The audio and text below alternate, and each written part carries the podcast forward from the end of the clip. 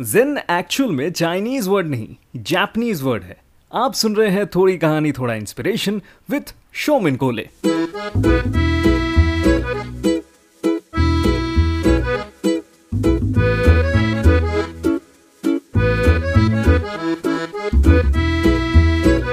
पहले तो जेन क्या है वो समझते हैं। जेन महायाना बुद्धिज्म का एक स्कूल है, जो चाइना में है। इसके बारे में मैंने नाइन्थ एपिसोड में बात की थी। और इस एपिसोड को बहुत सारे लोगों ने सुना और बहुत सारे लोगों ने अच्छे अच्छे कमेंट्स भी किए इसके बारे में।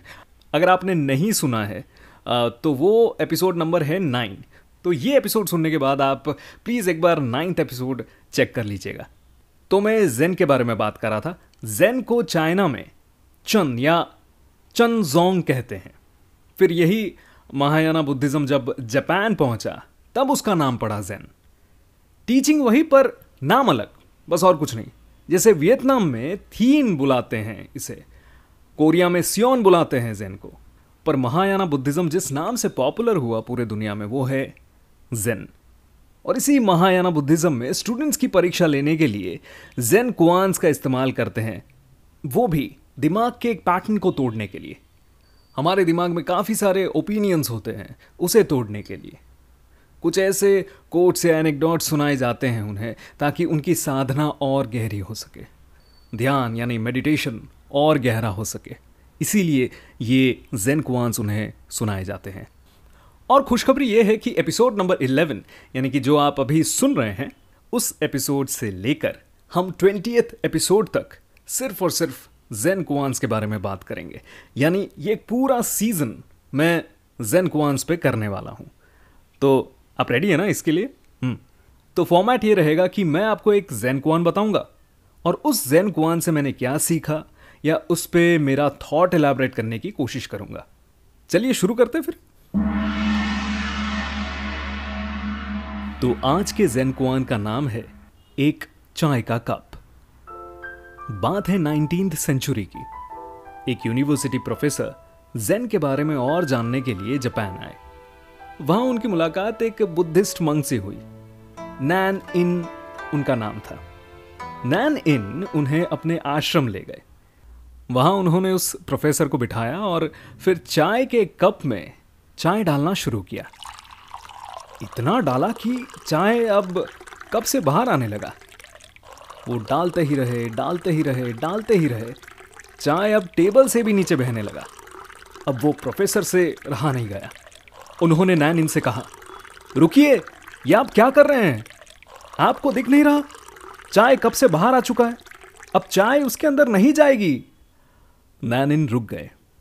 फिर होठों पर एक हल्की सी मुस्कान के साथ प्रोफेसर से कहा, ठीक इस कप की तरह, आपका मन भी आपके खुद की राय जजमेंट्स और प्रेजुडिस से भरी हुई है।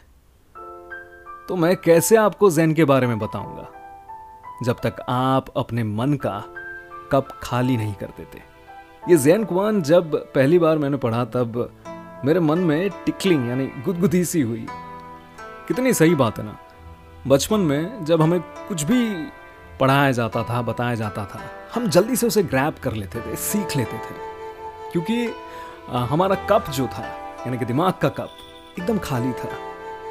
पर हम जब बड़े होने लगते हैं तब हमारे अंदर ओपिनियंस जजमेंट्स ये सब आना शुरू हो जाता है। फिर हम जब भी कुछ नया सीखने की कोशिश करते हैं, नया जानने की कोशिश करते हैं, तब हम अपने ही खुद के बनाए हुए ओपिनियन से भरे हुए होते हैं और हमें सही ज्ञान मिल नहीं पाता। We fail to experience that which is pure that which is real हमारा मन इम्प्योरिटी से इतना भरा हुआ है शायद इसीलिए ही मैं या कई सारे लोग कभी भी बड़े ज्ञान को समझ नहीं पाते।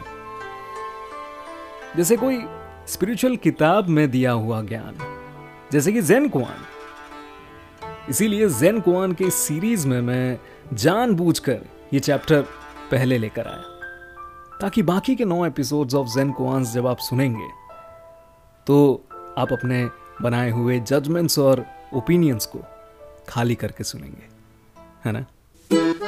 अगर आपको इस हफ़्ते का एपिसोड पसंद आया है तो उसे अपने दोस्तों के साथ शेयर कीजिए। अपने प्लेटफॉर्म पे इसे रिव्यू कीजिए। और हाँ फॉलो या सब्सक्राइब ज़रूर कर लीजिएगा। थोड़ी कहानी, थोड़ा इंस्पिरेशन विथ शोमिन कोले हर फ्राइडे एक नया एपिसोड आपके फेवरेट पॉडकास्ट प्लेटफॉर्म पर। मिलते हैं। बाय